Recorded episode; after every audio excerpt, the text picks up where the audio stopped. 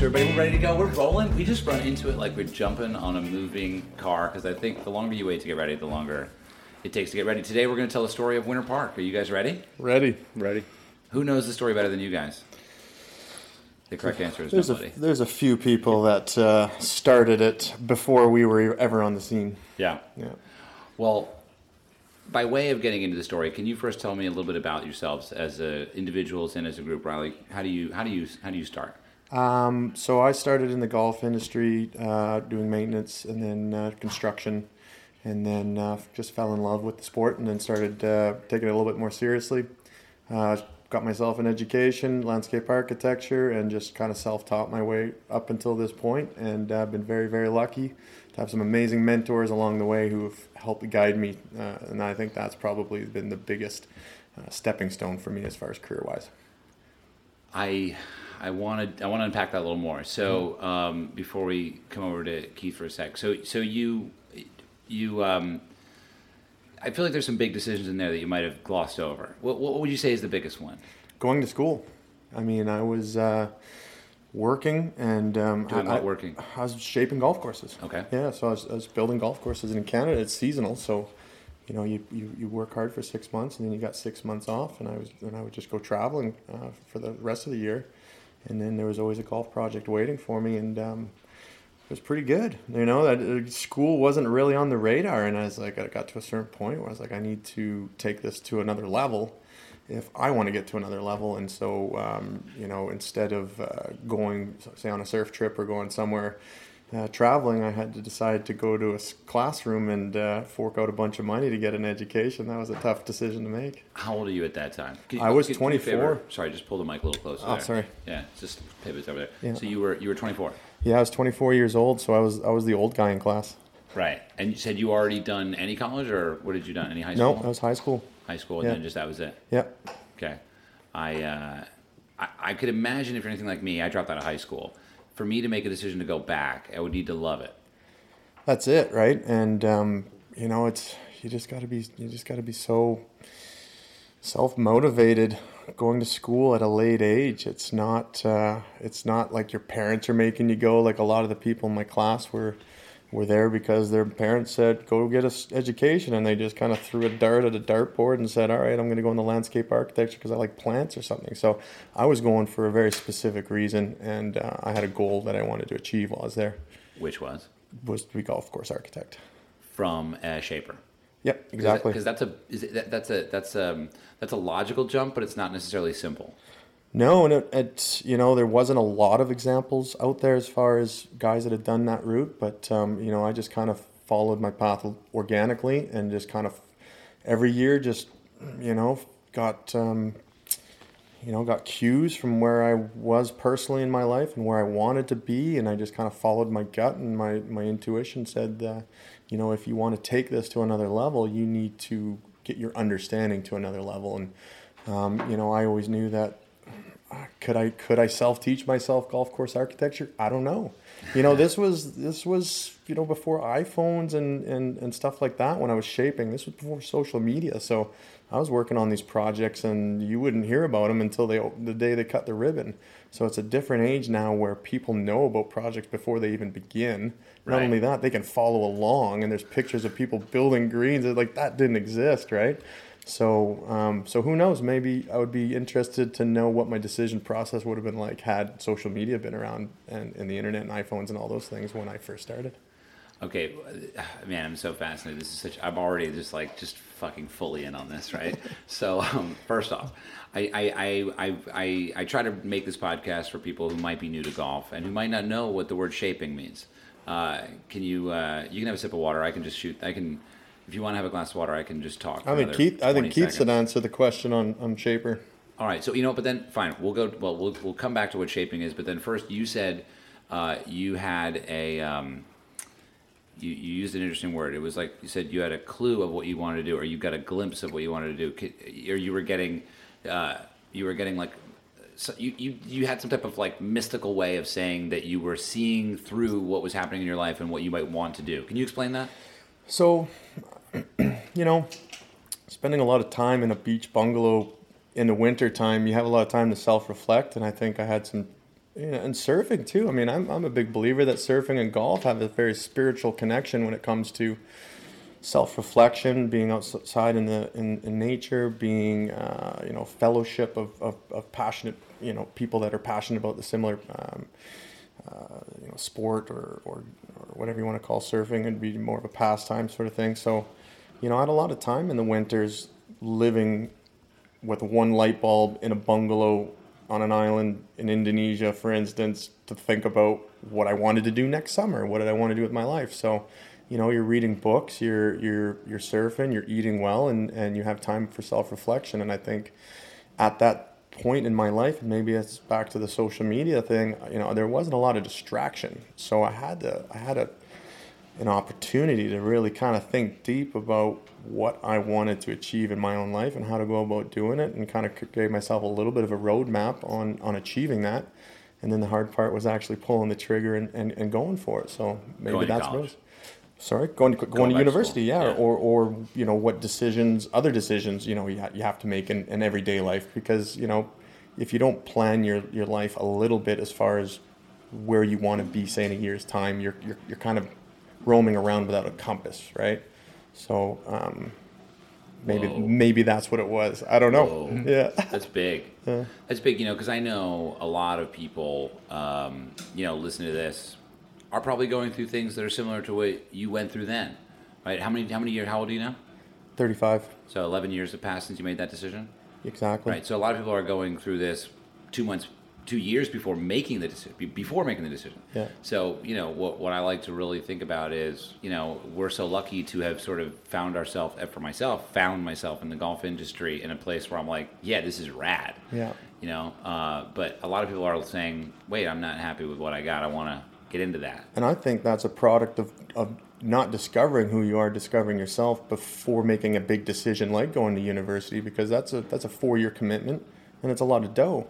Um, and if you make the wrong decision, like a lot of people have, I've talked to a lot of people that are like, man, I, I took the wrong thing, or you know, and I, I, I took the wrong major, and now I'm stuck in a, you know, I got a bachelor of arts degree, you know, or, or my wife calls it a bugger all degree, right? And there- and so like maybe that maybe the key is not going and making these big life decisions so early out, out of high school or that early in your life and maybe maybe everyone should just go travel for a few years and uh, i think everyone would probably find their niche where they want to be their passions and who knows the world might be a, a, much happier place if that was the case I literally could not agree with you any more about travel. I think uh, you know the my favorite thing about travel, and you probably experienced this too. There's I, I can't find a quote that sums it up better, but we don't travel uh, to go out and see the world differently. We travel so that we come returning seeing our home differently. or seeing yourself differently Whoa, you just fucking Boom. top dog to top dog quote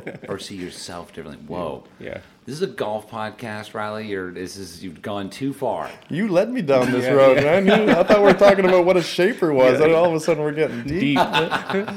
I love it. Um, So, Keith, tell me uh, a little about yourself when you get stuck in an elevator, that you know, for an hour. How, how do you how do you describe uh, yourself to people? Well, I mean, different people have different like paths into this industry. Industry, and with mine, I never golf wasn't even in the radar. I didn't grow up working on a golf course. I didn't, you know, work in the maintenance or anything like that. It was just going. Landscapes Unlimited was a golf course construction company that was based in Lincoln, Nebraska, where I was originally What was it called? Landscapes and Un- Unlimited. Landscapes they're- Unlimited. That's where you. Yeah. So they- they're a golf course development company, and they're based in Lincoln, Nebraska. And with that not happening, I would not be in the industry with them just being located there because I went and went in to try to get a job, and I got hired on the spot. And How old are you? 21. And and what prior to twenty one? What what was Keith's life like? Um, I wasn't going to college. I never.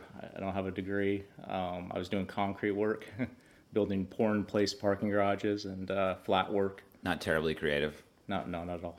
yeah, yeah. Run, but I, you know, I, there was a lot of things I learned how to run a skid loader, how to learn equipment, you know, and that was a big thing. That once I went to the dirt, it was a lot more fun where I could shape and be be a little creative rather than just building forms and parking garages and things like that. So it's almost like you spent the first years of your life like Picasso did, copying other things, learning technique, and then it was like now there's no rules. Yeah.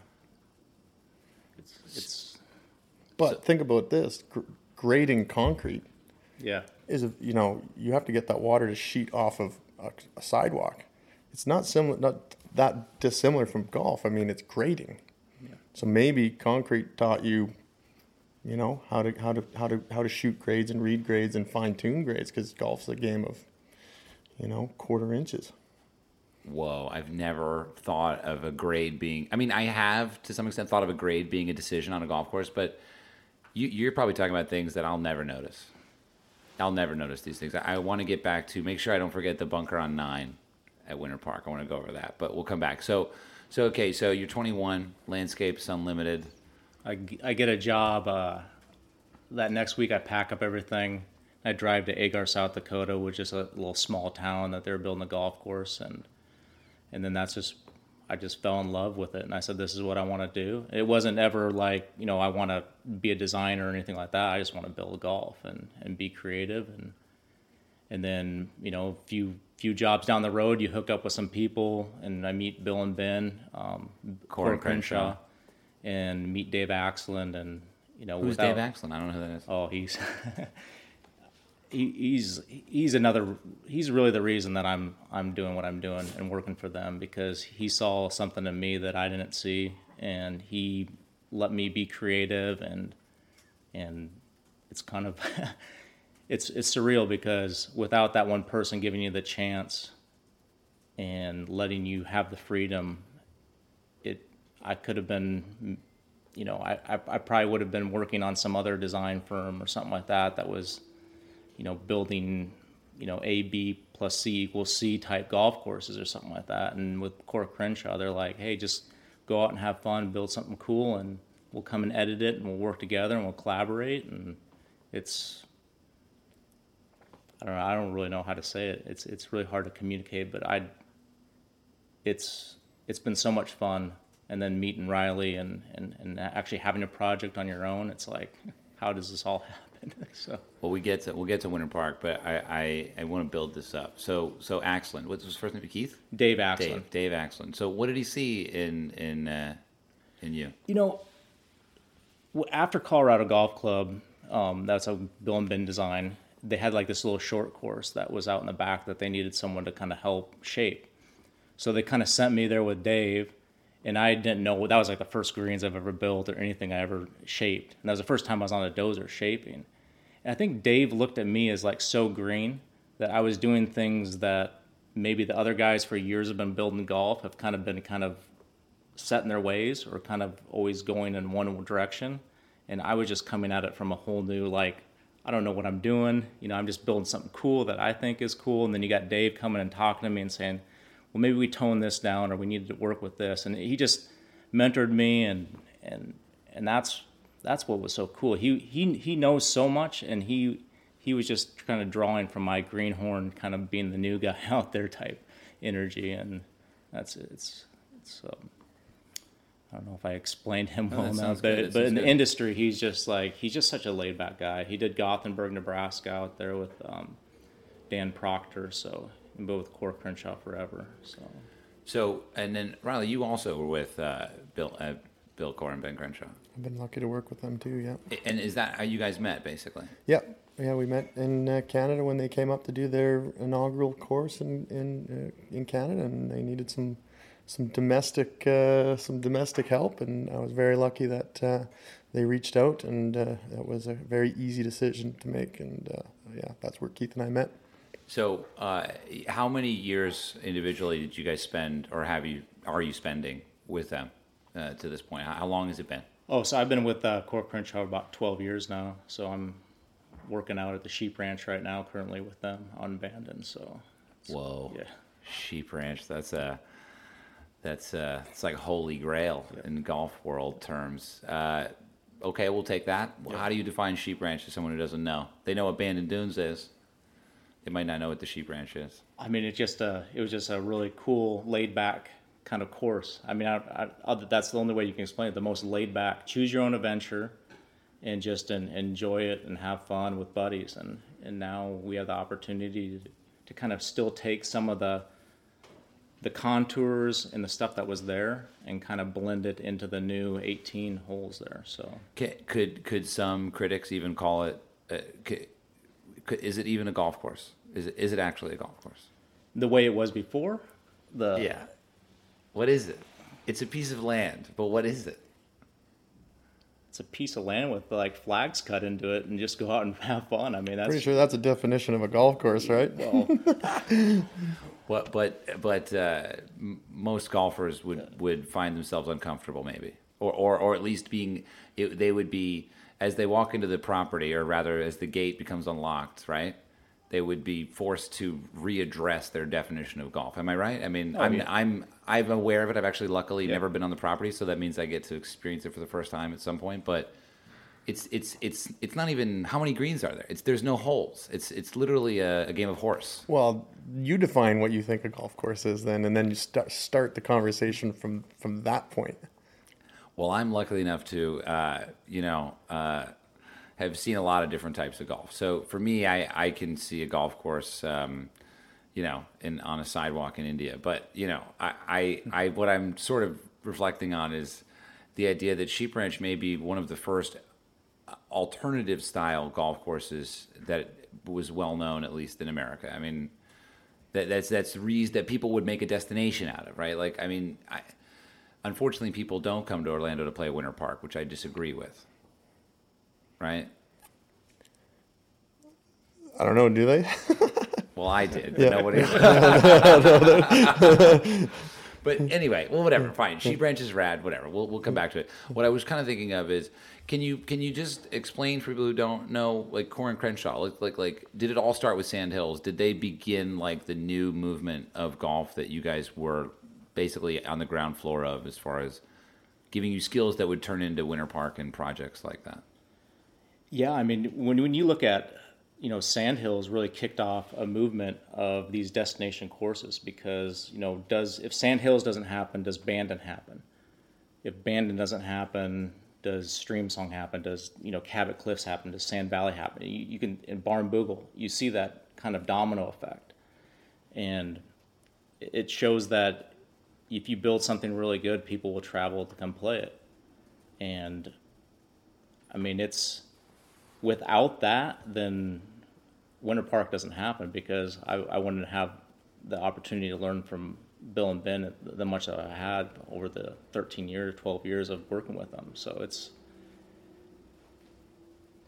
I don't really know how to really explain that Yeah, further. There's, there's, there's a lot of like, you know, that, that's what kind of started, you know, the, the movement of, hey, if you build something really cool, people will travel and see it and play it. so we'll we'll come out of that. So, but but but on the end of it, did you learn anything, any one thing profoundly, Riley, from from working with them as a team? Yeah, I learned um, that restraint is more important than um, the ability to be able to to do something. Right? I think in this day and age, we have the technology and the ability and the and the wherewithal to really do anything. Right? Engineering wise, uh, creativity, creatively, uh, you can do anything you want, and sometimes that isn't the direction you should go. Sometimes uh, pulling yourself back and not doing anything is the right thing to do. Um, uh, leaving things alone, for instance, was something that I learned uh, working with Coore and Crenshaw and Tom Doak, for that matter. And, you know, that is something I will take with me uh, on every project that I, that I go to, that uh, doing nothing is doing something. I think a lot too is knowing what you have and knowing when to walk away and just not overthinking it. And, and a lot of people will just say, well, that's not right. And I'll go work it with a machine. And then by the time you get done, it's, it's just washed. It's like, you know, a chef probably is very similar, right? You just keep throwing ingredients at that, that stew and it, it doesn't make it any better. Some of the best food in the world is just a combination of three ingredients, but perfect portions and calibrated and ratios to give you that perfect tasting whatever. That's like golf, right? If you if you put too much spices in there, you, you can you can ruin the dish. You know, I I've heard it before. Right? It's not, I'm I've I'm recognizing what you're saying, and I'm and I'm finding it uh, poignant. now I'm wondering why do we want to put so much shit in there? Like, because I've experienced it. I'll be editing a video or having a podcast or whatever it is, and I just want to make it about everything. Why can't I just make it about one thing? Why why do we do that? I don't know. I don't know. I think that's human nature to kind of continually work and tinker and think we're improving or making it better. Uh, sometimes just pulling your head out of it and walking away and getting, you know, and, and, you know, go do something else for a bit and come back with a fresh perspective and you'll, you'll realize, man, I was, I was going down the wrong tunnel there for way too long. Like we need to go in the opposite direction with this idea, right? And without that clarity or without that kind of self-reflection, um, you know, you can kind of get yourself put some horse blinders on, and you can you can be doing work that really isn't achieving anything. So I don't know why we and, do and it. there's i mean there's something you made a point there too. It's you know there's a lot of times i might get stuck on something shaping on different things and then riley might too. And then we're like hey man i'm stuck. Why don't you hop on this work on this for a little bit? I'm gonna go somewhere else. So it's that collaboration of like still putting your ego aside and letting someone else work on your your work for a little bit and then coming back and then realizing like it got way better because of that so Yeah, sometimes what's the what's the Bob Ross quote about? There's no such thing as mistakes, only Yeah. happy accidents, Happy right? accidents. And that's kind of it. Yeah. Like sometimes you need randomness to happen. You need to shake that etch a sketch or turn it upside down and just kind of see what comes out of it to kind of reinvigorate that inspiration that you need to, to maybe give that spark that you originally had for that concept or that creative thought. I think sometimes you, yeah, I think, I mean, creativity, I mean, you go down a rabbit hole in just that whole conversation of where that comes from. But, Right. you know, I think in golf, um, you can definitely overcook things and uh, get too creative Yeah. and there's consequences to that. Um, and I think we're, we, you've obviously played courses where you've seen that. You may not have been able to, you know, put your thumb exactly on what it is that you didn't like or what you're seeing or what it, what kind of, you know, didn't fit your eye or fit the feel of the golf course. But that may be a reason uh, for it, just like why a certain dish didn't fit your palate. It could have just been overcooked. Right. It's funny, you know, hearing you talk about the Bob Ross thing because I used to love that show as a kid. Did you guys love that? Oh, yeah. And you know, it's funny now as I sit here and think about maybe as an outsider looking at your careers now, and you know, you're individually and together. It's like you guys growing up watching Bob Ross. Well, like, of course you'd be golf course architects. Like, you're just building happy little parks where people have a purpose and a chance to like communicate. Imagine that guy was a golf course architect. right? Bob Ross, he could have. you know? Yeah. What uh, and, and it's just like what a great show. Like I mean, I would love to see that reimagined as like a golf course architect. Put a happy little bunker here. and Yeah. like it could be really funny. Yeah. Yeah. Teaching kids how to draw golf holes and all that stuff. Yeah, yeah. And then the randomness idea. You know, um, I I I frequently am I, I I'm so grateful that a lot of my job consists of. I mean, this conversation is entirely random, right? There is there is I I'm sure I have a little idea of you know. Well, I introduced it. I said we're going to talk about the story of Winter Park, but I didn't know we were going to talk about Bob Ross. I didn't know we were going to talk about you know surfing. Or I mean, I don't know what we're about to talk about in a minute. So you know, it's like I really thrive on that, and I would imagine that in your line of work, it's probably difficult to find that maybe because you've got a lot of entities that all care very deeply from the guy walking by who's like, this is my town, at least in the Winter Park scenario, from what I heard. And then you've got, whew, I mean, just so many people. Can you can you talk about how hard it might be to have those happy accidents in a thing like? Absolutely. That's. I mean, I I think about this all the time when when I'm thinking about golf course architecture. Because what is golf course architecture, right? You're trying to create an adventure on a landscape, right? And you're trying to manufacture a landscape sometimes. And how do you infuse randomness into something when the human brain is programmed to like see patterns and symmetry and rhythm and like that's how we're, we're wired, right?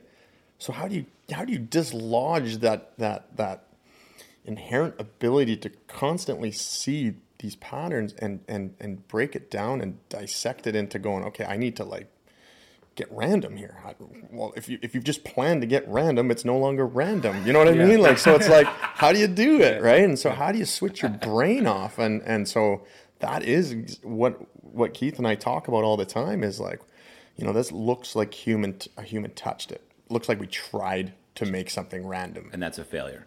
well, in our eyes, yeah. But I mean, maybe most, maybe we look a little bit too deep into it. But I've always wondered if, if you know, like there's that Alister MacKenzie quote about, uh, you know, how do you, you know, about hiring the village idiot to tell him to make it flat, right? That makes the best greens. You've heard that, right? I haven't heard it. Oh, I thought you were going to say someone asked them what you know how do you how, you know how do you how do you build you know the best golf greens or whatever, and they said, well, hire the village idiot and ask him to make it flat. And I think what he's saying is because they won't be flat. exactly right because it's random. You don't know what you're going to get, right? And so I think there's something there. I don't know what it'd be. It'd be a fun thing to to talk with someone that's in the you know into the human mind and all that on how do you achieve randomness when you're completely hardwired to avoid it. Yeah, in this day and age, it's uh, we have maps in our phone, we have uh, calendars. The, the the it's it's hard to invite randomness into every any part of your life. Much less what I'm saying again is like you guys' paycheck depends not on randomness. They are looking for a very specific outcome. I don't know. I, I don't know if sometimes they, they have a pre maybe clients have a preconceived notion or clubs have a preconceived notion of what they think their golf club should look like, but it may be completely different on what they're what it what they actually do like, right? And so there's a disconnect there too. But I think the point was is like, you know, nature's random.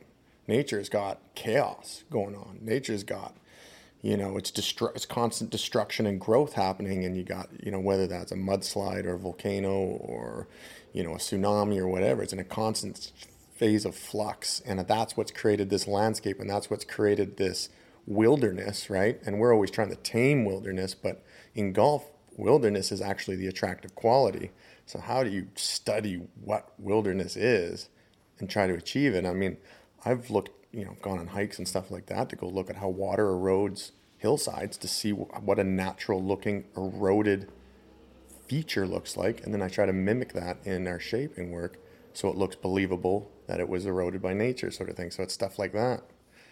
You're drawing a happy little erosion path. right? Right? because on some level, I mean, you know, you're not going to make the old course. The course is not going to make itself, right? Because it's so random. That place is like the most random place on planet Earth, right? For Is golf. really? So it's like, how, how do you Tell build the best golf course in the world? Hire the village idiot and tell him to learn him to run a dozer and Right. just see what you get. How do you, how do you make the best golf course? earth? Send out 500 sheep for 500 years, and then invent a game around it. Yeah. Yep.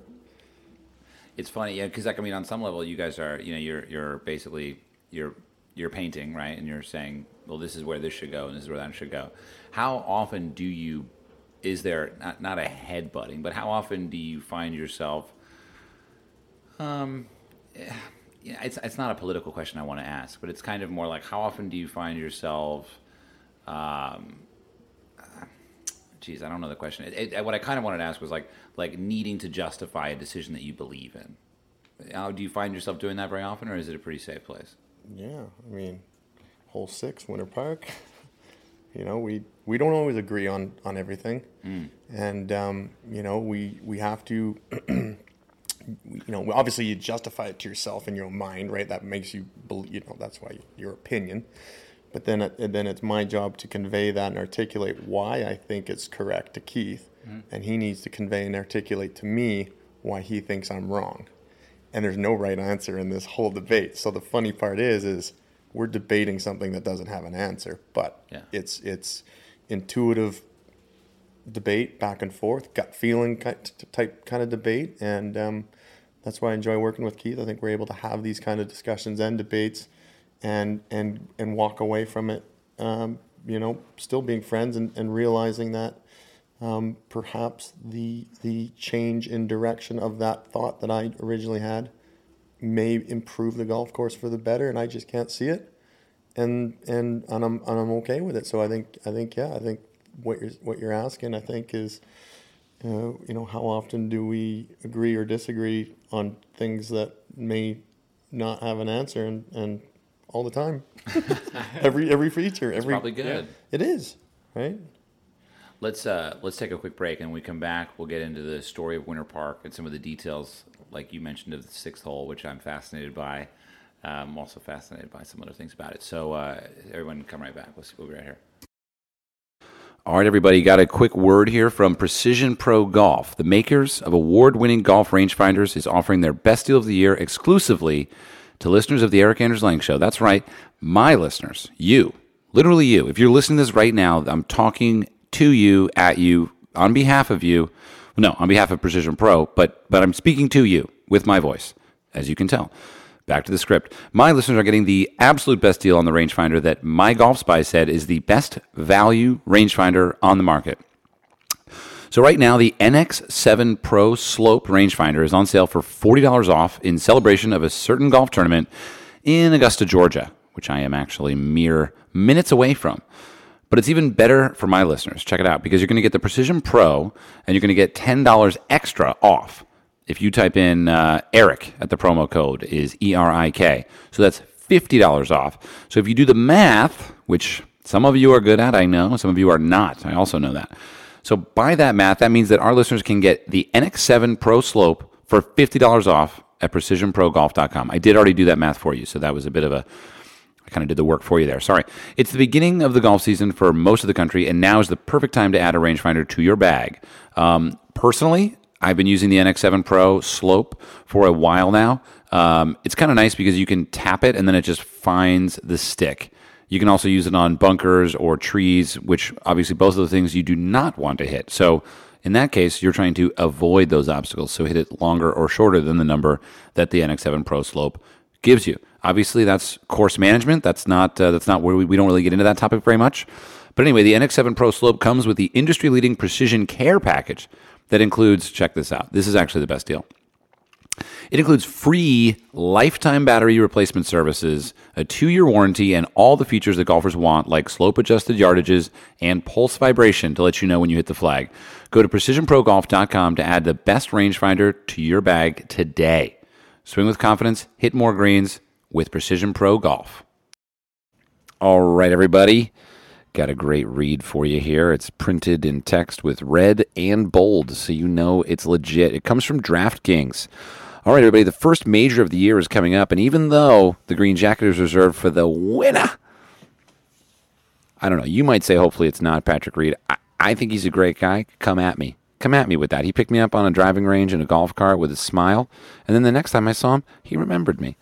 Maybe that's because you would say he has no friends. But anyway, the big cash prizes don't have to be reserved only for the winner with $4 million. That's all caps and bold.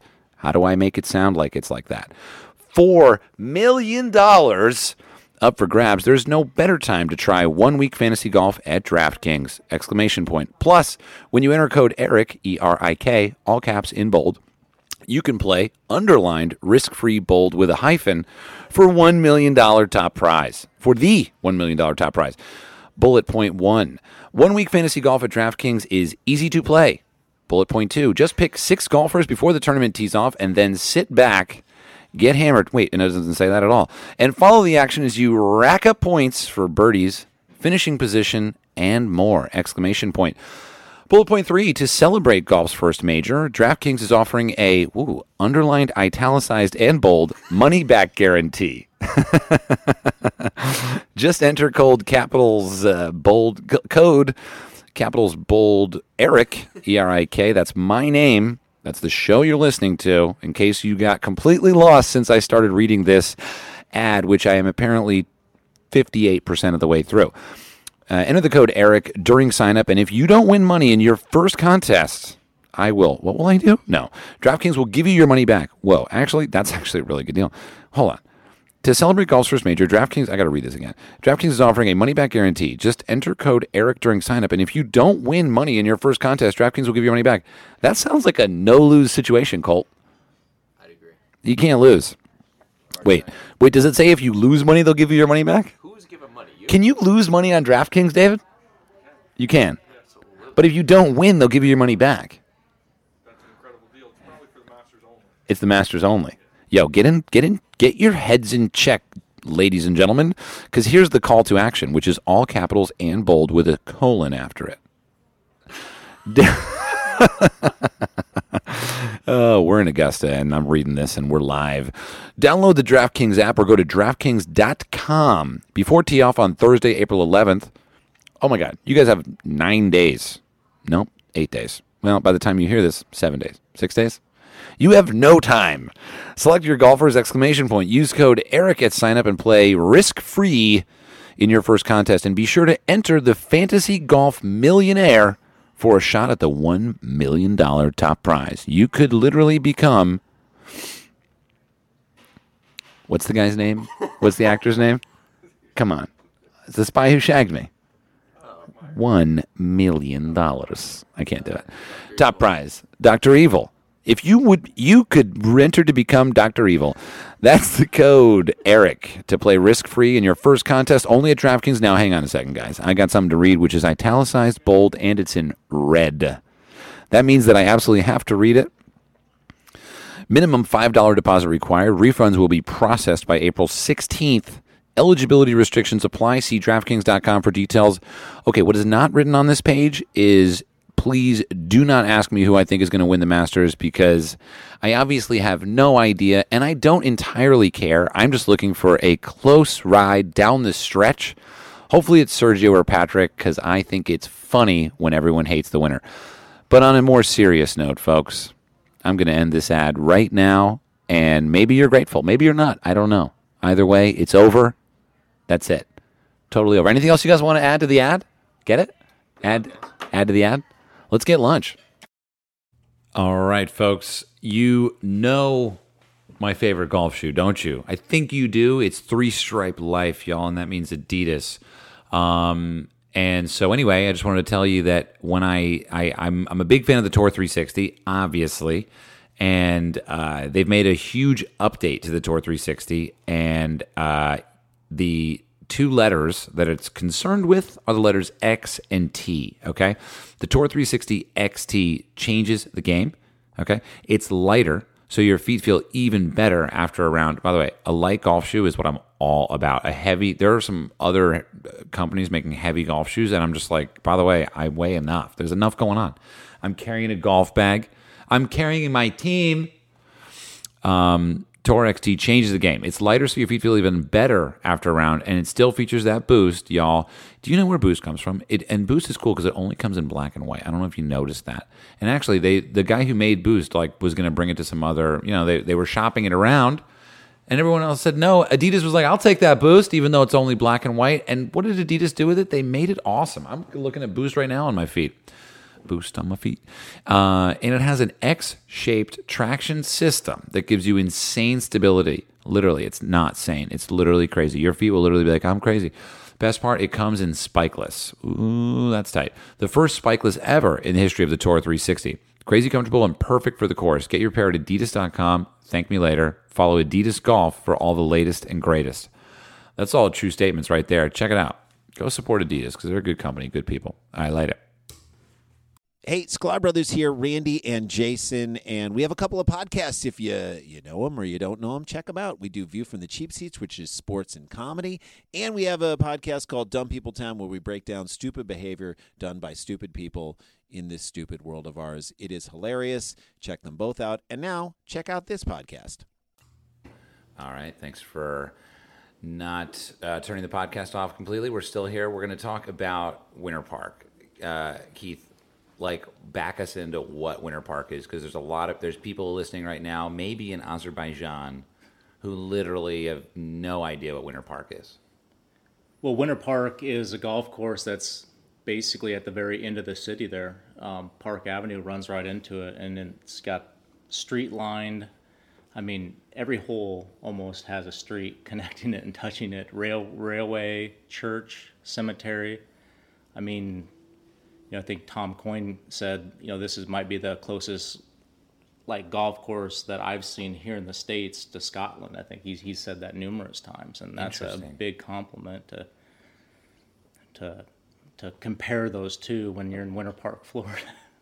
It's uh yeah, we're in a sort of a suburb of Orlando, um, and yeah, I mean, I guess uh, I want to hear Riley's definition as well. I for me, Winter Park is kind of uh, it's it's a hipster nine, and I hate to say that, but it kind of is. I, I don't like the word hipster, but but it, but what it's cool about Winter Park, since I knew about it, which was obviously after you guys had your, um, you know, say, you know, your your opportunity to voice your opinion about it, to to, work on it really uh, was you know, it's the, it's this communal place. Like I know Matt Ginella is there, and he's talking about it, and it's a story, and it's an idea of how basically kind of urban golf can thrive um, municipal. Am I right? It's a municipal golf course, which I mean, man, I don't, I don't really need many words after the word municipal to get down, right? Like I'm good.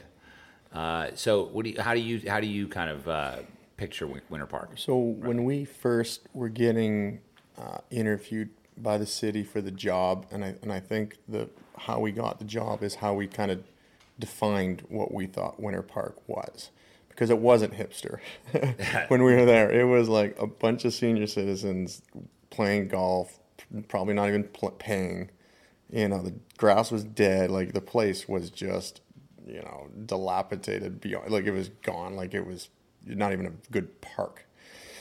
And It didn't function even as a park. didn't Yeah. function as a park. Not Like- even a lawn. It like wasn't even- not even a lawn. Like they didn't even have that part going for it. I mm-hmm. mean, it was it was unbelievable. It's hilarious actually. But you know, when we first got interviewed by the city and they asked us, you know, what our vision was for it, and we said, you know, we don't see this as a golf course. We see this as a community park with pin flags. And I think that's what got us the job. Like How, how did you come up with that idea? I don't know. Because it is really brilliant, and it's now something that people are echoing across the world. Well, I mean, you know, part of our job is to do, you know, what you call it site analysis or research or due diligence, whatever you want to call it. I mean, we went and hung out there and watched people for days. We interviewed people. We asked people, you know, that lived nearby there. You know, we got the whole and a collection of, of, of thoughts and ideas on the place, right? Not just the space, but the place and we wanted to know what it meant to them. And we got all sorts of different opinions, and we had a we had a book mm-hmm. that we were writing all our thoughts down, and and we and we just kind of kept filling the pages. And then and then after we took a break, we took a you know got got got ourselves out of our creative process, took and went back to that book, and that's kind of what we had written was this isn't a golf course, this is a community space, a hub. It's an outdoor community center with pin flags, and that that's just we we wrote that down as our mission statement, and we kept we kept checking ourselves at the door every time we're we're shaping something or building something or designing something. We we would have to bounce it off this mission statement or thought of this is community park, golf is second, and so as long as we kept doing that during the creative process, we would uh, we would be true to uh, what we promised to the city, and we'd also keep ourselves on track, which I think is the most important part. It sounds. I mean, I I've now played it twice in the last week, and I just want to go back there right now and play again because I'm remembering now as a. I, I feel like I'm lucky enough to have a new version of it for me, right? I feel like I'm lucky to have never seen it prior. In some ways, uh, I feel like I'm lucky to know that feeling of walking, like you know, walking up every hole. There's a feeling of. Um, you, know the feeling that you get sometimes when you're when you're walking around playing golf and um, you just feel very light. You know what I mean? Like like um, and it could be a combination of breeze and weather and sun and life facts and you know realities of the day. It could be, but I don't know if it is entirely. I mean, there's a, there's a strange um, there's a strange sense of peace that happens there, and, and I and I and I'm trying to wonder if it's part of the physical like like there's there's a strange there's a strange juxtaposition that happens at Winter Park that doesn't happen at many places, right? You've got a series of holes, nine, right? You got par four, par three, par five, par five, two par fives in a row. Mm-hmm. Yeah, par five, par four, par four, par Three. three, Par par three. four, par three, Three, par four. four, yeah. Right. Okay. And and whatever, whatever, whatever. Right. They're they're and but but at the same time you've got this like like undulations, these these these natural movements that occur with the boundary of a sidewalk and a road and trees and buildings and houses. And there's this like beautiful kind of like it's almost like the the the mall in DC. Right? There's this like patch of grass that's meant for play in inside of what really ki I'm surprised it's not that they didn't turn it into housing. It, it, there was a point it was. Really? it was going to be condos. I mean, the, the the the mayor, what was it? The mayor before, Before, yeah. said, you know, we're we're purchasing this from the family that owned the land before and making sure locking in. Yeah, they It put a could've been- moratorium on, yeah. on development of the land. So the city, so the mayor previous to this city mayor had uh, the foresight to see that as a community asset. Maybe they didn't know what they wanted to do with it, but they saw it as a community asset. And in order to first start the discussions on, well, what should we do with this acreage of land? We need to first protect it, right? And then we can decide. So the the most critical step, and that's what I was saying at the beginning of the podcast, how we were the first ones in there. This mayor was the one that started it. Uh, he, he said to he made it clear to the community that this golf course or this park or this green space is here to stay, and we can decide what we want to do with it later. But we're going to put a moratorium on development because that the value of the land is just through the roof It's bonkers. right? And Yeah. and that's a very that's a very tempting carrot to dangle in front of a city, right? And then of course, you know, people go, "Wow, golf isn't profitable. There's no value to it. It's only for the rich. It's for the elite. It's you know, blah blah blah. It's a dying sport, or it's you know, it's it's losing its numbers and participation." But this mayor was the one that started it, really. So I mean, I think he is owed the you know the, the, the biggest nod for for seeing the foresight. He really laid the groundwork for what Winter Park is now. Yeah. Did I meet him on? Uh, No, it's just the mayor. He's uh, he's done now, but um, yeah, I mean that's how long some of this stuff takes, right? It's a, it's a, you know a lot of people come up to us and ask like, I got a winter park in my town. I want to do this. I, you know, how do I start? And it's like you you need someone with the vision and the foresight to first first define that space as a protected spot, and it's not you know up for grabs. And that that's the first that's the kind of the first uh, And- step. And then you need a leader like Steve Leary, which is the mayor that got the project kicked off to do invest in the golf course. Without him, none of us would be even be here talking about Winter Park. And that's the thing. Like you can go from so he carried the ball, right? The the last mayor passed the ball to him. He could have then said, ah, "I'm gonna get rid of this caveat on this land, and I'm gonna develop a chunk of it or a little piece of it." We're right? losing money. We're Yeah, like, we yeah, need to figure out some right. other way to make money, like sell Yeah. a portion of it off here. And Yeah. So sometimes these long-term plans, especially in a municipal realm, you know, it takes a couple of different political cycles for it to get through to the end. But in the in the long run, it's you know it's the right thing to do, and it's so easy to just cash in or you know pass it off as you know this golf course isn't making money it's going to cost too much to you know bring up to speed or it's you know uh, the land's too valuable for us to to uh, give up an opportunity to put some condos on there because we could lower taxes or whatever they want to use.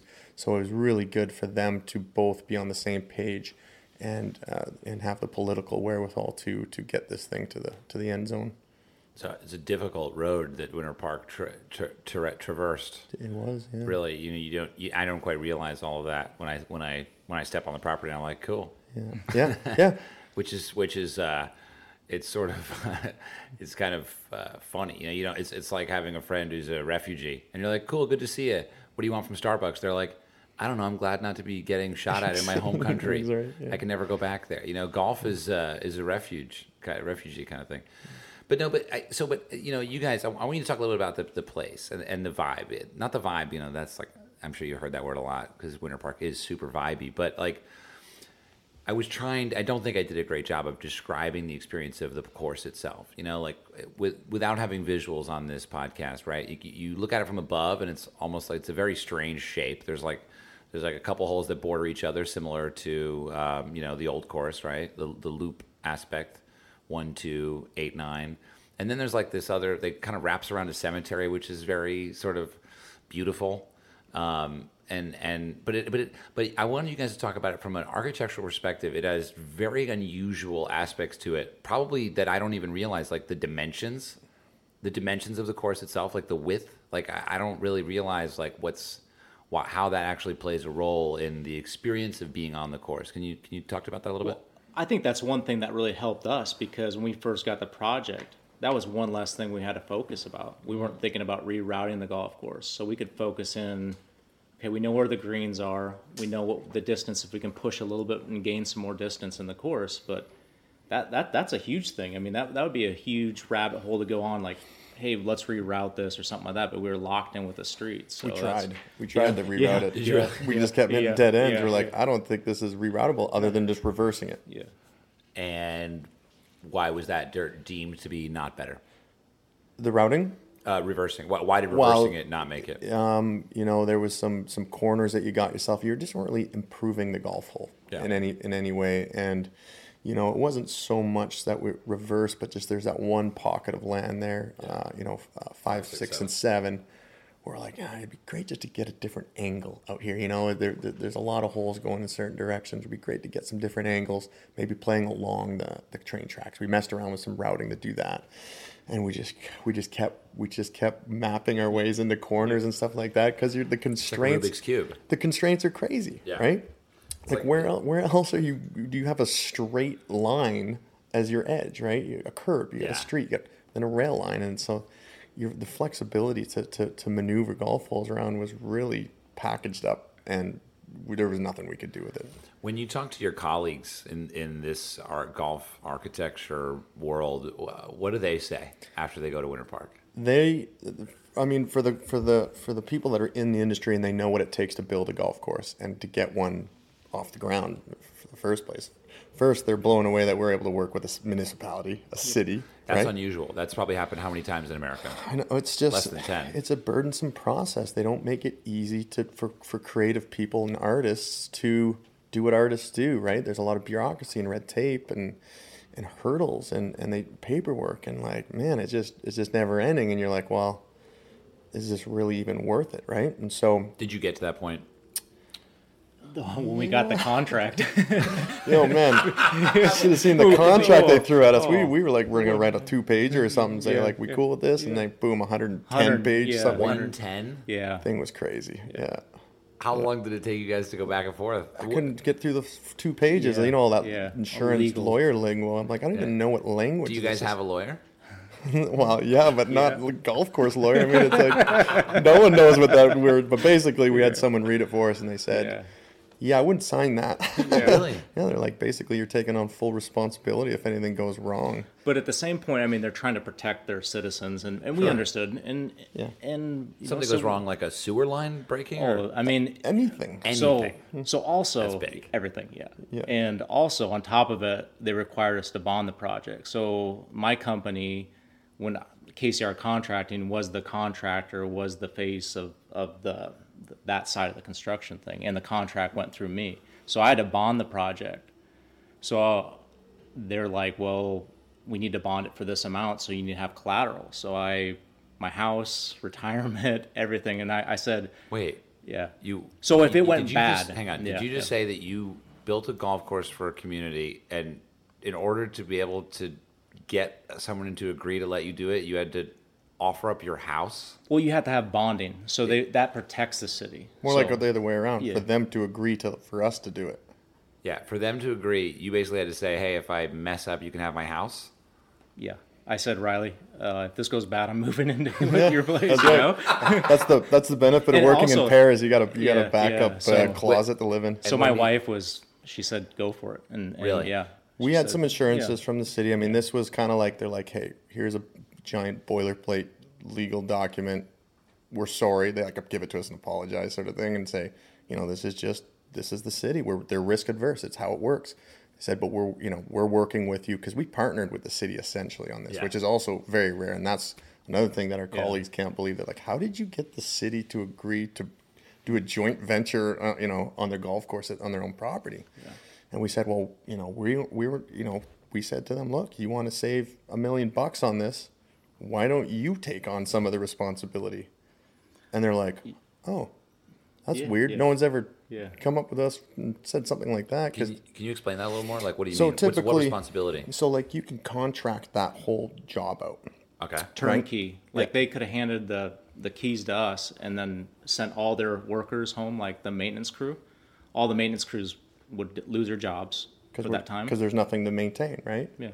Oh, because there's currently people out there once a week or whatever. There's, Yeah. There- there was there- four people. yeah, so oh, there was jobs. already Yeah. golf course maintenance. Yeah, Yeah. Got yeah. it, so got the it, maintenance guys were there, so we just Department said, "Hey, Parks and yeah, Recreation. Let's let's work together. You guys help us build it, and then now those guys are the guys that are still there maintaining it right now, Hmm. and they take so much pride in in that golf course because they helped build it. Okay, so the city was interested in just washing their hands of the project entirely. They always are. That's the risk Yeah, adverse. they- That way they they're don't not want any responsible for anything when it, if it goes south or is, something. is that. Bethpage?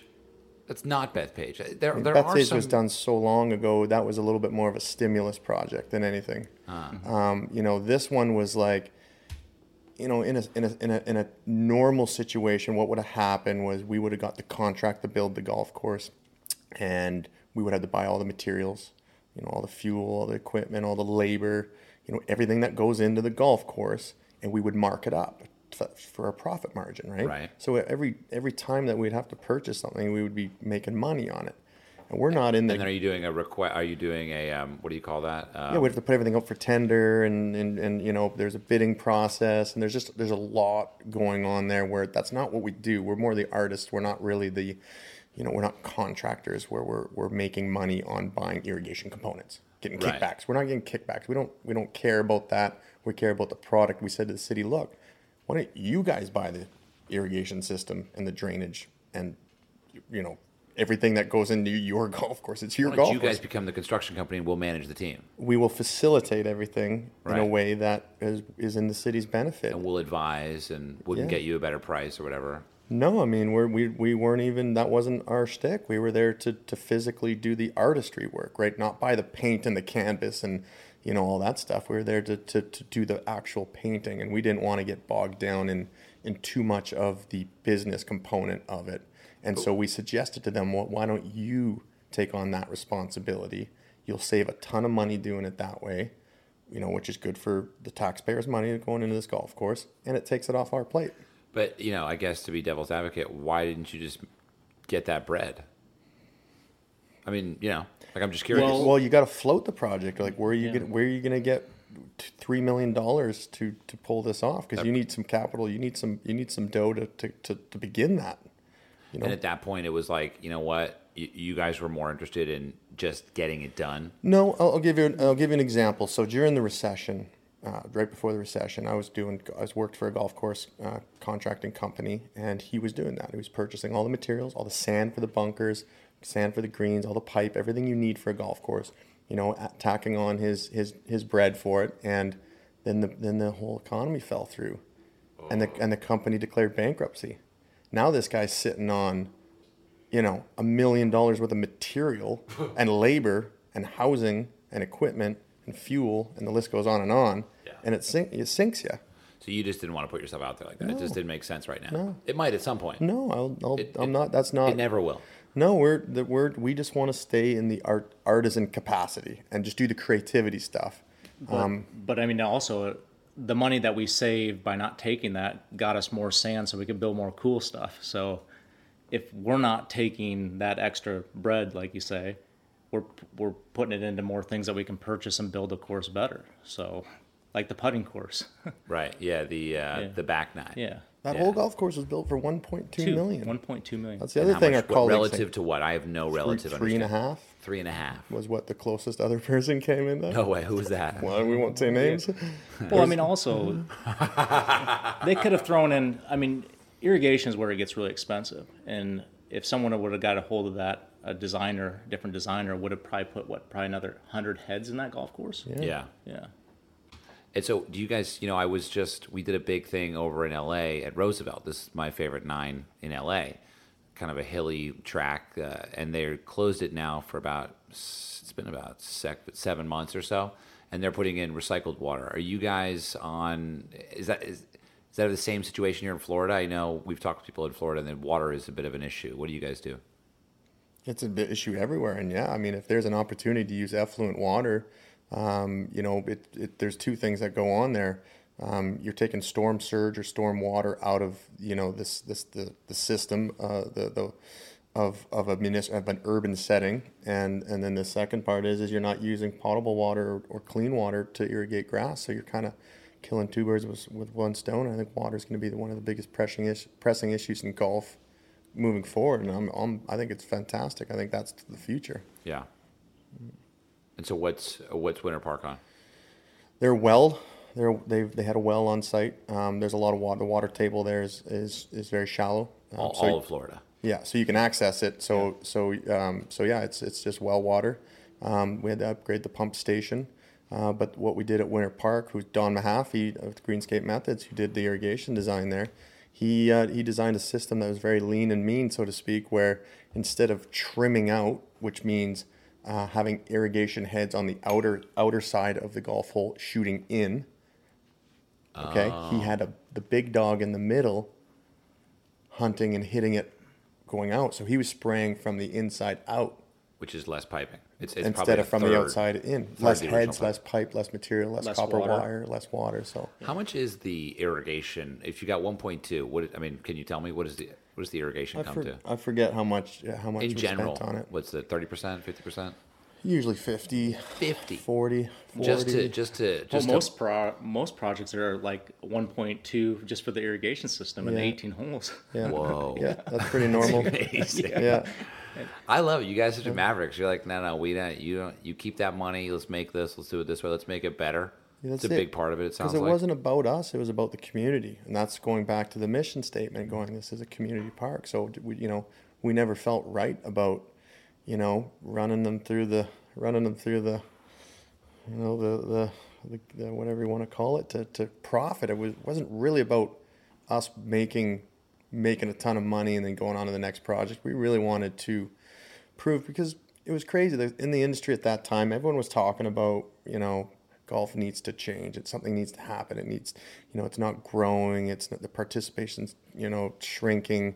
Uh, it takes too long. It's too expensive. It's you know there's there's gate there gates they're private they're private elite you know you go through the list right? And we're like let's go through every one of those gripes and try to figure out how to do the opposite, right? And so that's what we did. So there's no, that's why it's kind of cool. That's why that feeling you had that Yeah. you're like, what is the feeling there? There's no fences. I just realized it. There's no fences. There's there's community. There's people walking their dogs. There's there's camaraderie. There's fellowship. There's that community fabric. Once again, there's no uh, disconnect between sidewalk, street, house, neighborhood, and golf. It's it's their front lawn, and that's the that's the vibe I think that you're picking up on. I, I think also too, and and we had so much fun building it, and all the guys that we were building and working together. And I think that sometimes, like we talk about it, like that gets into the DNA of that course. If the guys are having fun, then I think you just explained it because you picked it up because you're like, what is it? There's there's something a little bit different here. These guys had fun. They took the little extra time to do the little contour there, ding, and it wasn't like rushed onto the next project. And the Yeah. spirit of, Yeah. of the, the good time we had building that Yeah. place is infused in those features. We were we were having barbecues, you know, at, at work every day. You know, it was it was awesome. We were, it was like every, it was a big team effort, and we all had a blast doing it. And I think that just uh, resonates in the final product. I mean, our site visa vehicle was a 1997 Cadillac DeVille with tinted Oh, windows. You should have seen this thing. It was awesome. With the laser level and stuff, all our equipment in the- the back trunk. amazing. And we just roll up in the winter park, and there's this tinted out Cadillac. It was just so The- the- gangster. yeah, the cops in, in Winter Park kept on following their car constantly because it had in transit stickers on the back. They kept on kind of looking at it, and then it would roll into the golf course and park. and that's part of it too. I mean, we could have rented a vehicle for this Yeah. project, which is normal, right? You just that's that's an expense, that's a cost, you know. But we've we go well. That Cadillac at that used car lot is half the price of what a rental is. So let's just roll the dice and just buy the Cadillac, right? And so that was just part of the cost saving strategy of, of trying to make sure that we can put all the money into the golf, not into hotels and car rentals or whatever you need to to, to, pull this off. So we thought a little outside the box when it came to that kind of stuff. It's so cool. You know, I just, uh, you know, by the way, the statement about why don't you just get this bread? That's not me talking. That's that's uh, you know, because Oh, I yeah, yeah. I give bread away all the time. I I burn it. I give it away. but you know, I mean, that's something I love to do. in My job is uh, oh, how few people can we do this with? How few materials can we actually make this work with? Um, and and in a lot of ways, similar to the idea of the randomness uh, of shaking it up. Like that's one of the things I usually look for is like, how can we, um, you know, what's the simplest path to completion? Is that not the best? But but but but the fence thing just blew my mind. I realized that's what it is. There's no fence, and in a sense, Winter Park is the biggest, greenest sidewalk of any town on any planet. Uh, Well, any uh, Earth, but I don't know other planets. But it's it's very it's very unusual in that sense. It doesn't exist, and and and what's funny too is if you I've seen some cities that have these sort of um, it's a mall, I guess is what they would call it, like the flat piece of grass in between the road, like Broadway has it kind of, or some towns in Scotland have it. But that's different because that's almost like a, you know, it's an unnatural piece of grass, like it's so flat, and it's like they did some tests where they where they found that people were happiest. The the place that people said that they were happiest, they described as essentially a, a meadow with rolling features, like not not geometrically square. And so, yeah, I mean, that's that's that's it. That's your that's your guys' garden. That's Winter Park. It's like you're in your community. You're seeing people. You're saying hi from hundreds of yards away, and but you haven't left your your your home. I mean, it's funny that you say that. It, it, there's. I remember reading something about, you know, same idea. Where's your happy spot? Where where are you comfortable, right? And there, and uh, this guy's got this theory about uh, why we like parkland settings so much, and it and he he traces it back to the days when we're you know in the savannah, you know, as as Neanderthals, where you had the ability for view underneath the canopy of the tree for prey or predators but you had the protection of the canopy a little bit, which gave you that sense of, of, of comfort and, and enclosure. And there's a there's a happy medium between, you know, too dense, right? And that's that's what we call wilderness and woods, right? And that's why, you know, you look you, when they talk about the woods, you know, don't go too deep in the woods. It has this negative, dark connotation, right? Whereas we also don't like the open plains uh, where where you don't feel like you, you your back's you know being protected by something, right? And so maybe golf can tap, has tapped into a little bit of that. Maybe Winter Park has where you have that long vista through the under canopy understory of the trees, but yet you have that enclosed kind of comfort, that that uh, that feeling of, of, of protection as well. So maybe that plays into that that, that happiness theory too. Third hole, up there by the green. It's a nice little spot. Yeah. Um, Anything to add to that, Keith? I feel like maybe That was that was pretty. That was, yeah, was that good. was. I'm You glad we li- got that on a podcast.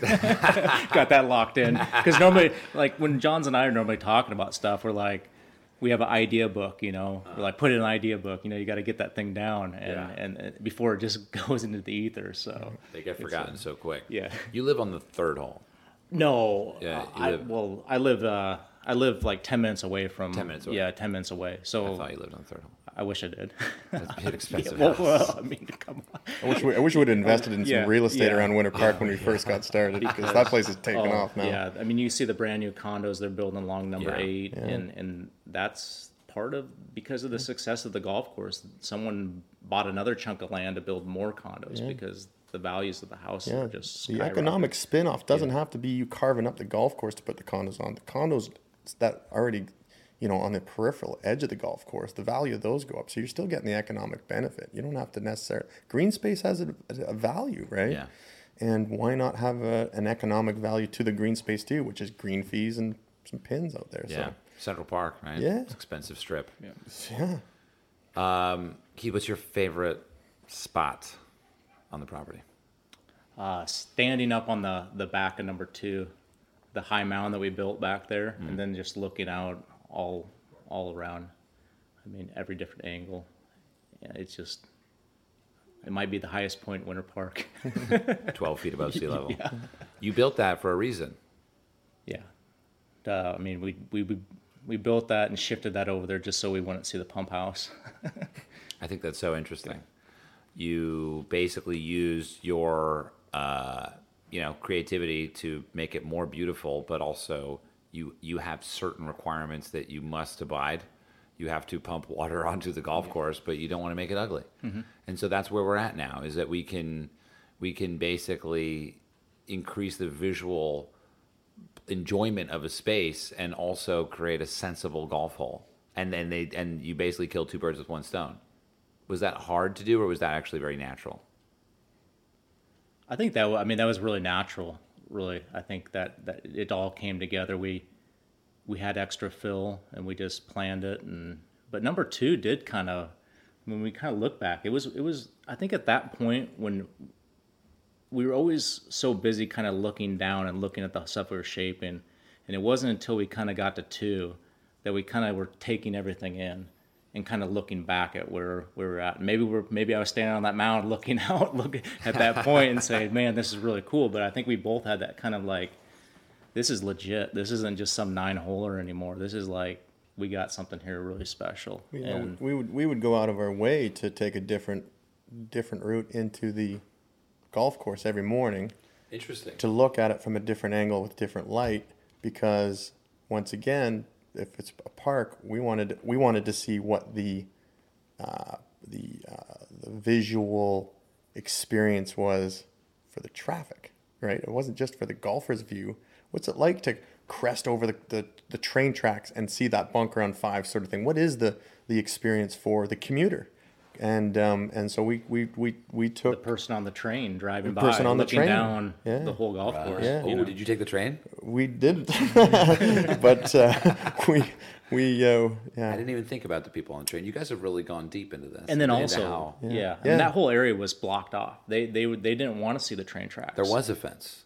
Well, a fence of trees, vegetation. of vegetation. And you you couldn't even down. see. We took them all down. There were invasive uh, trees, anyways, and we opened up that view so the people from the train could see in, and we could see the train because I I, I like trains. Have any have any commuting golfers sent you to a thank you?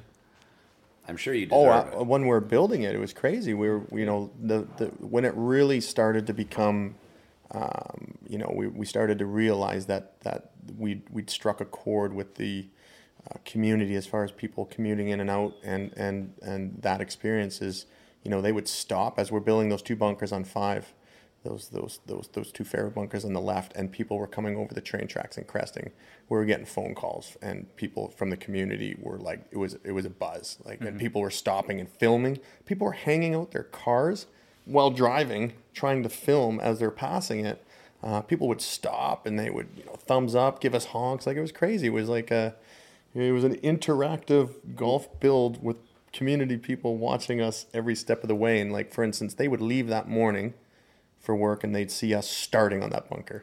And then by the time they're coming home, there's a bunker there, right? And they would stop. They're like, what the heck does that mean? That thing's awesome. Like, keep up the good work. Both golfers and non-golfers, or Oh, Non-golfers yeah. mostly. Really? Yeah, they're just Yeah. like, this is like a, this is, looks like a community art. Mm-hmm.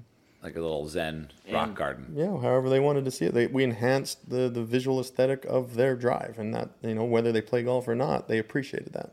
I think even one lady even said, "Well, this is what golf is like. I want to start playing. I'm gonna start playing here at Winter Park, you know." And and that's that's that's cool just by driving by and seeing what we were doing. And Well, you know, one of the problems that I think golf faces is that, um, you know, why would you think uh, it, it, it wouldn't make sense that a golf course is public if the fences are so high on the public courses? Yeah. What is it for? Is it for a ball? I don't think so. Balls go through those. Why is there fence? Insurance, Is it really insurance? probably, probably liability. Vandalism or, or a golf ball? liability, litigation, all that kind of stuff runs the world now. It's, it's unfortunate, you know, if someone comes on their property and trips into a bunker, it, all of a sudden the golf course is liable. Probably, who knows? I mean, it's just like, I don't know. Well, it's hard to talk about some things like that. Johns, what's your favorite part of the property? I would probably say sitting at the patio, right at the clubhouse there, and watching people tee off on one and putt on nine, and just sitting there, drinking a cold beer and listening to the conversations that's going on between the various groups and what's going on. I think that's one of the coolest parts about Winter Park is is to see the the, the variety and the demographic and the, the just the complete spectrum of person and golfer enjoying the space on their whatever level that might be for themselves, and that's that's pretty neat. So that's my favorite spot. Uh, what is that tree there? Is that an oak tree? Uh, the old tree on five, the mayor's, Isn't there mayor's a tree tree. right there on uh, right between one and ten, one and nine? Is there a tree right there? There's a couple, yeah. What kind of tree? Is it a big tree? What kind of tree is it? There's Do you know? uh, there's camphor trees, there's camphor smoker tree. oak Yeah. trees, and um, yeah. It's a really nice spot though with that tree. You kind of get that vibe too of like Oh, oh, right on the patio there. Yeah, yeah, yeah. that's an oak. Yeah, it's a live okay. oak. Yeah, Yeah. yeah, yeah. So that'll oak. that'll get bigger. Yeah, that's what they call them. apparently. live oak. Yeah. I like that. Um, it wasn't always called Winter Park. How did it start? Like as far as it used to be, Winter Park Country Club. 1914 is, Oh, the, is the number on your shirt. Yeah, yeah. So the so that this is part of the uh, the Florida Historic Golf Trail. This course has been uh, it's moved locations a few times, but the country club has been in existence since 1914. There's guys like Gene Sarazen and stuff. They'd played it like I, I don't we hadn't we didn't get any photos of what the old course used to look like, sort of thing. But what we're Intentionally or just no, we searched. yeah, we just- searched everywhere. Yeah. We went to the history. We we, we, Yeah. we tried to go with a deep dive because we're like, was there something here that was really cool Yeah. that maybe got lost when someone said, "Oh, well, I know what's better for this golf course. Let's build this." So we we wanted to make sure that when we weren't going to go put something back there that yeah, it didn't fit. didn't like, fit, but you know. usually it's like, well, let's you know, let's start mining some inspiration. Let's yeah. see what the bunker style used to look like, or maybe there's a feature there that we're just like, that's too cool not to put back, sort of thing. So you just never know what you're gonna find. So that's usually the starting point. Right. uh, mainly mainly to get context and inspiration. But um, the the golf course is kind of the remnants of the 18 hole golf course, and what you're seeing is pretty much the back nine. Uh, there's just a little bit of changes that have kind of occurred, uh, but for the most part, that's the back nine of the last iteration of the golf course. It used to go, go down by the lake. And Oh, that's really? why the routing's a little funky too. That's why the 'cause- routing's funky, yeah. Interesting. Yeah. Uh, it's not uh, the name has changed though. It's not a country club anymore. What we we changed it to just Winter Park. Winter Park Nine or Winter Winter Park Park, Nine. Golf Course. Well, tell them about this the sign you found in the on the in the bushes there by 17. oh, it was Winter Park Club or yeah. something like that. Yeah. You found this Really? old sign that had just been growing over, and it was just sit, sitting in the bushes there, and uh, we're like, well, Yeah. we got to go back to that, right? It's uh, not a country club. We didn't Well, that- want it to be a yeah, country that's what club. I think everyone when they're looking up like Winter Park Country Club, like, can I come play? Do I need to be a member? What's you know? And so I was like, no. And Should I be called Winter Park Public Club. Yeah, public, Public club. I like public that. only. I like that. yeah. Yeah, there's an optics issue when you call public course Yeah, a country yeah, club, and, and I hope that we are squarely moving away from that. Well, then then one guy was like, oh, well, we call it the nine. You know, Yeah. The nine. the nine. I'm like, wow. Yeah, that was part of our research. We're yeah. like, what what do you call this place Yeah. when you're calling up your buddy and you're saying, I'm gonna go play golf at, or do you want to go meet at? He's like, Winter Park Nine. I'm like, Boom. well, there's the name of the place, right? Why don't we use what the locals call it? Because that's what this is. It's a local place, and so that's how Winter Park Nine came about.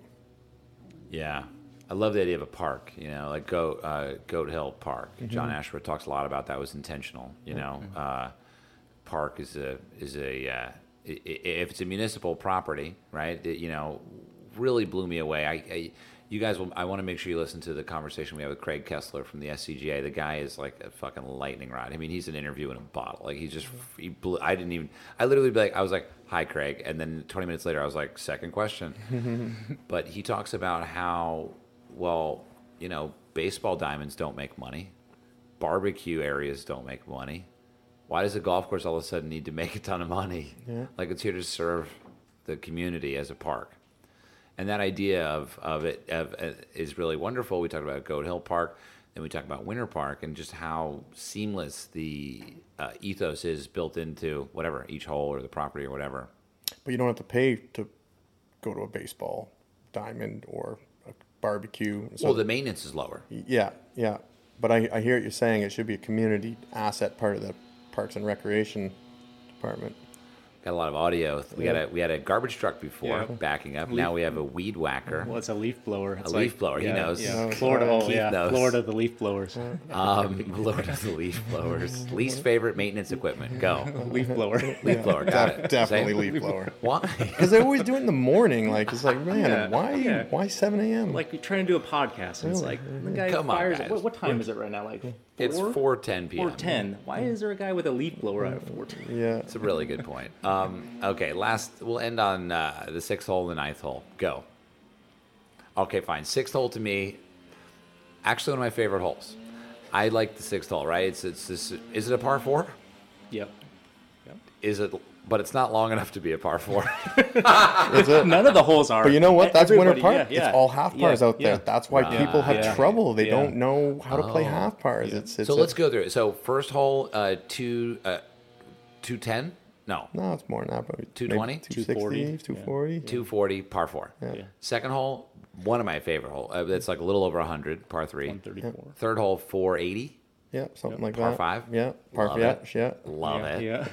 Three wood, five iron. I felt like a boss. Uh, the fourth hole. I mean, how do you even measure the yardage on the fourth hole? It takes a left turn. Yeah, it depends how much you cut that corner, right? But it's that's probably the most proper Yeah. golf hole out there as far as yardage goes. It's fun. Yeah. Have you measured literally tee to green as the crow flies? We don't measure that. We don't care about the yardages. It is what it is, right? Oh wait, what do you mean you don't care about the yardages? Are you about to blow my mind again? Go ahead. It's not. It's not. Uh, the yardage has no bearing on anything, right? okay, hang on. Yeah. Say it was funny. We it were again. playing. We were playing with a with a with a golf pro there, and he kept looking for the yardage plates. Everyone was just And he kept laughing. on, I was kept on loving asking it. us, "What's yardage?" Oh, I'm he's looking "I at the- don't know, yes. just Go swing the club. Looking have fun. Uh, Don't bring your laser. Yeah. Your rangefinder to Winter Park. I, I may have brought mine, but I'm a noob. I'm, I'm, I'm just a jerk so we from play. Hollywood. We play a game where if you pull your laser out, it's a stroke. it's awesome, right? It's how much do you want to know that yardage, right? How much you're willing to give up. That is funny. So at that point, would you rather be short or long? Probably short then. choose your choose your own you know medicine and that that's the beauty about it. I think the navigation of a golf course you know you need to be able to uh, you know figure that golf course out with as little assistance as you possibly can have and I think that's when you're going to get the most enjoyment out of executing an awesome shot because you're going not only did I choose the right distance you know, I was able to execute it and pull it off, and I didn't need anything other than Yeah. my own head and, and, and the club selection. So that's that's the that's the joy of golf. Uh, fascinating. I mean, I just like we need to unpack this in the car or something later. Uh, so so, but anyway, uh, uh, okay.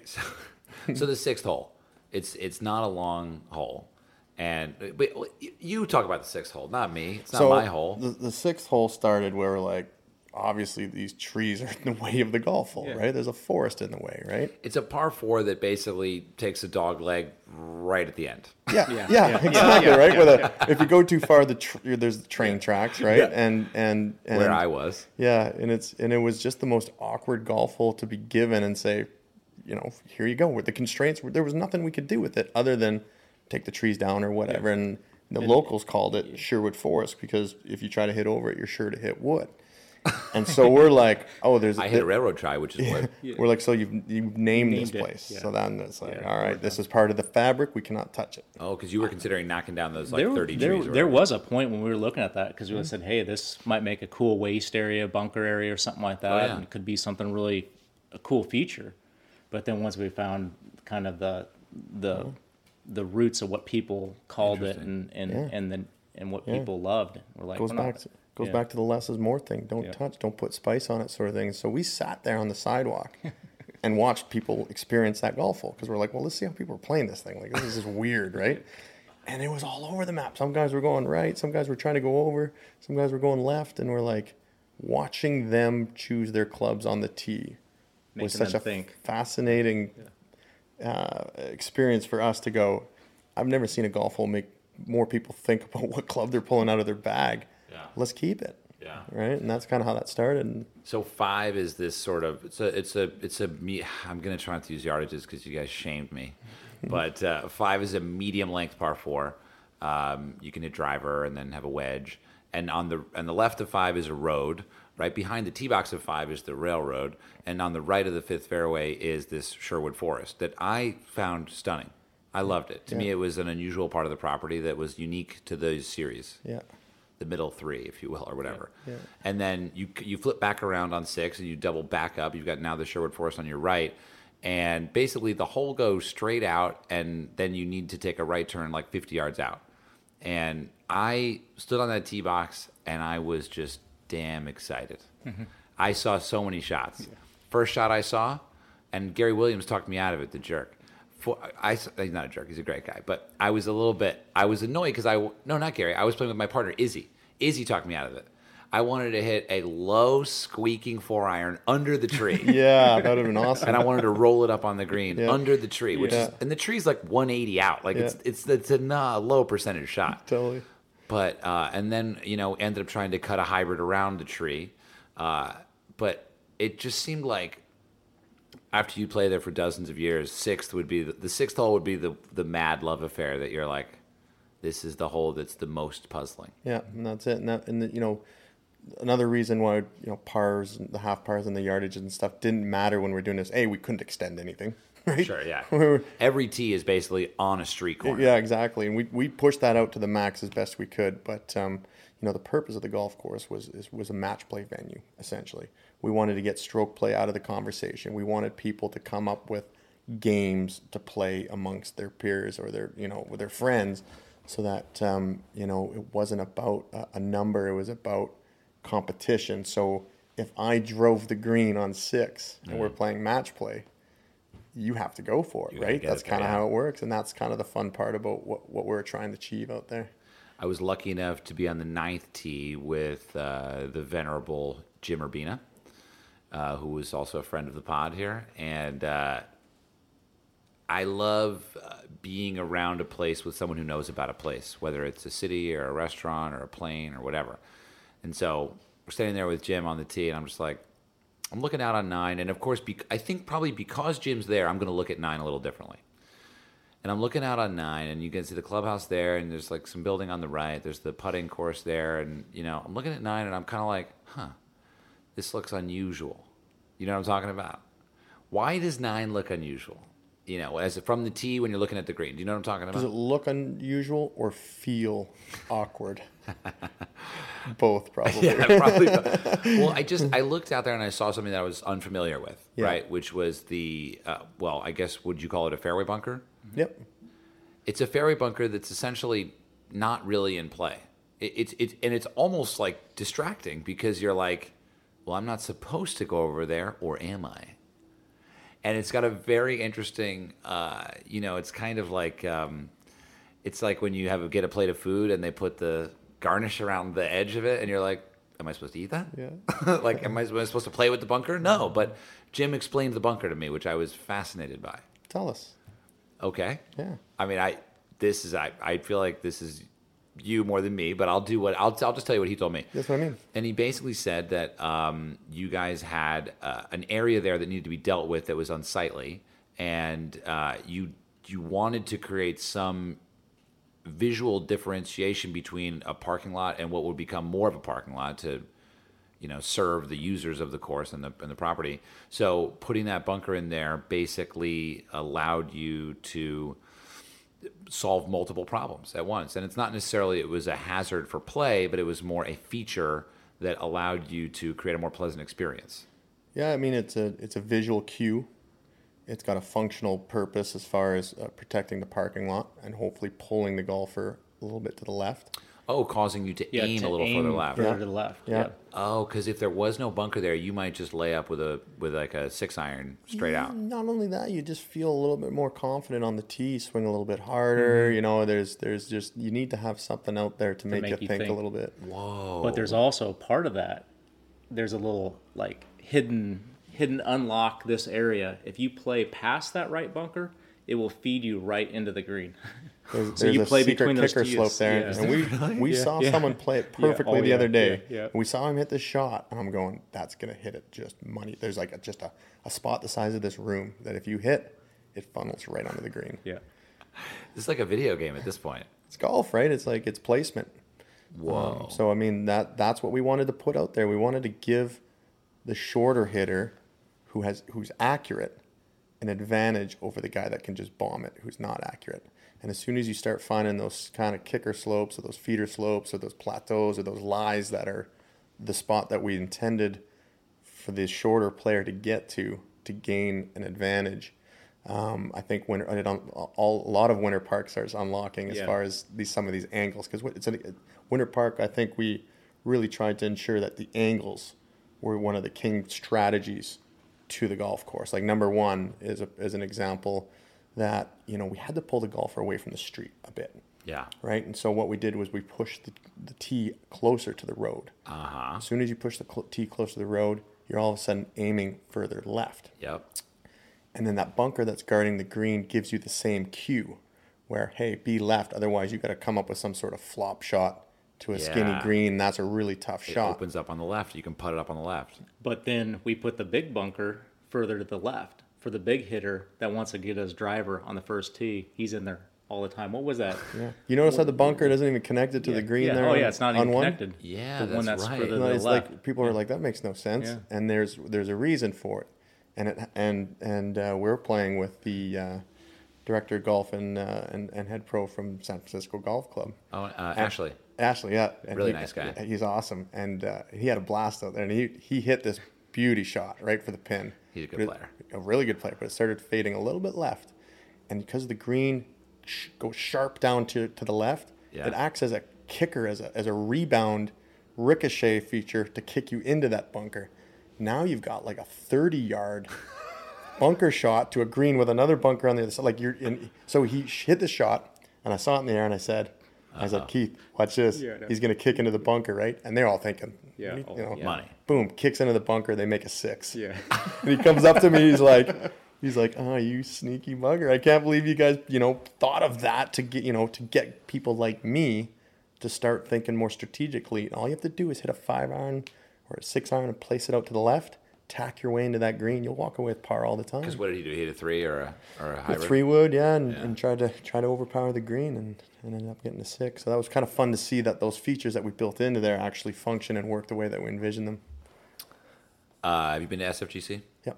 What? Uh, that's great. Yeah, it What was funny. We played. Uh, I played with um, uh, another fellow Canadian. We actually played off the tenth tee. We started on number ten. I think there was some some ladies out in front, sort of thing, and the guy's like, "Yeah, you're, you're probably better off just going to the back." I almost think the routing from the back gave us a, a, a an experience that uh, I'd be curious to know of other people who've played it multiple times.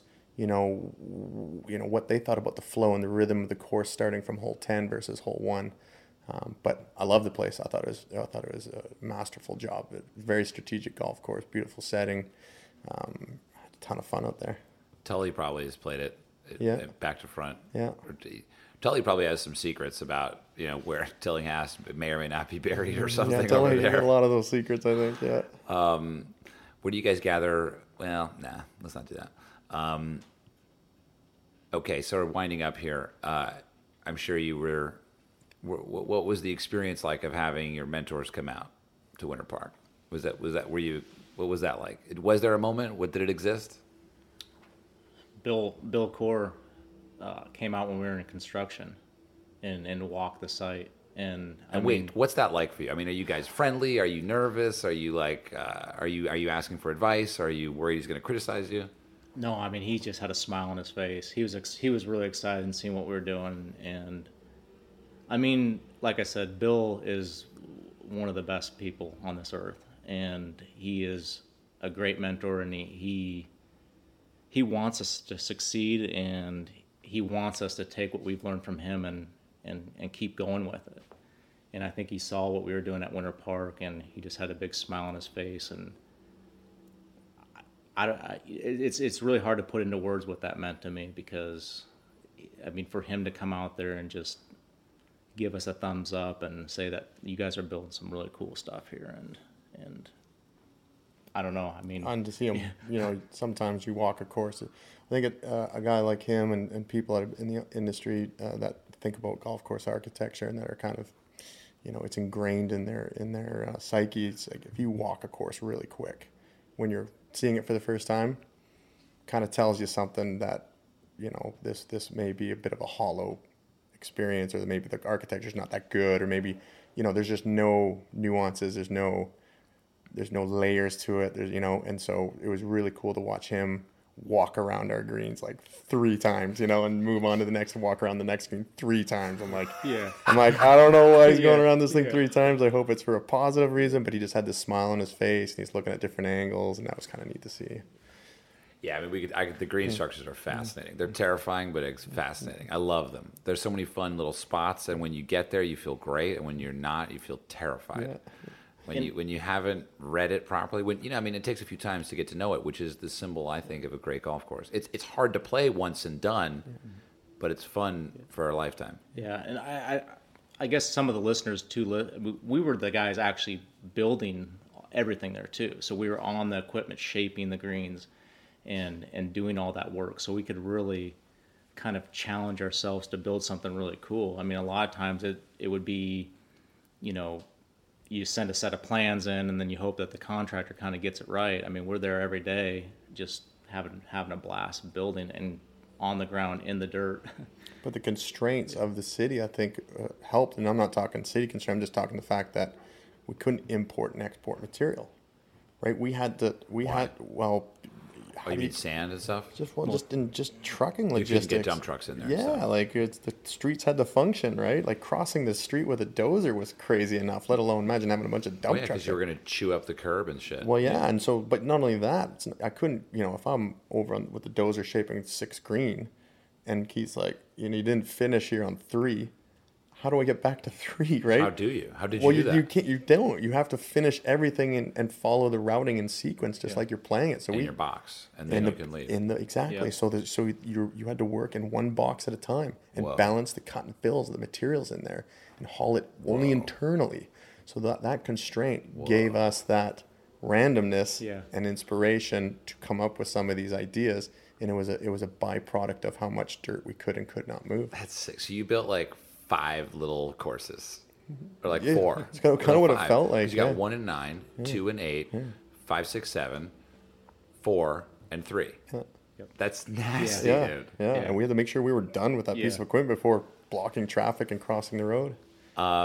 Okay, real quick, let's just go through the cast of characters. Obviously, Matt Ginella is big on my list as far as you know, getting the word out, up, you know, getting involved. Can we just, can you guys just sort of, you know, uh, walk through this sort of the, the the you got the Academy Award. Who do you got to thank? I just want to get that.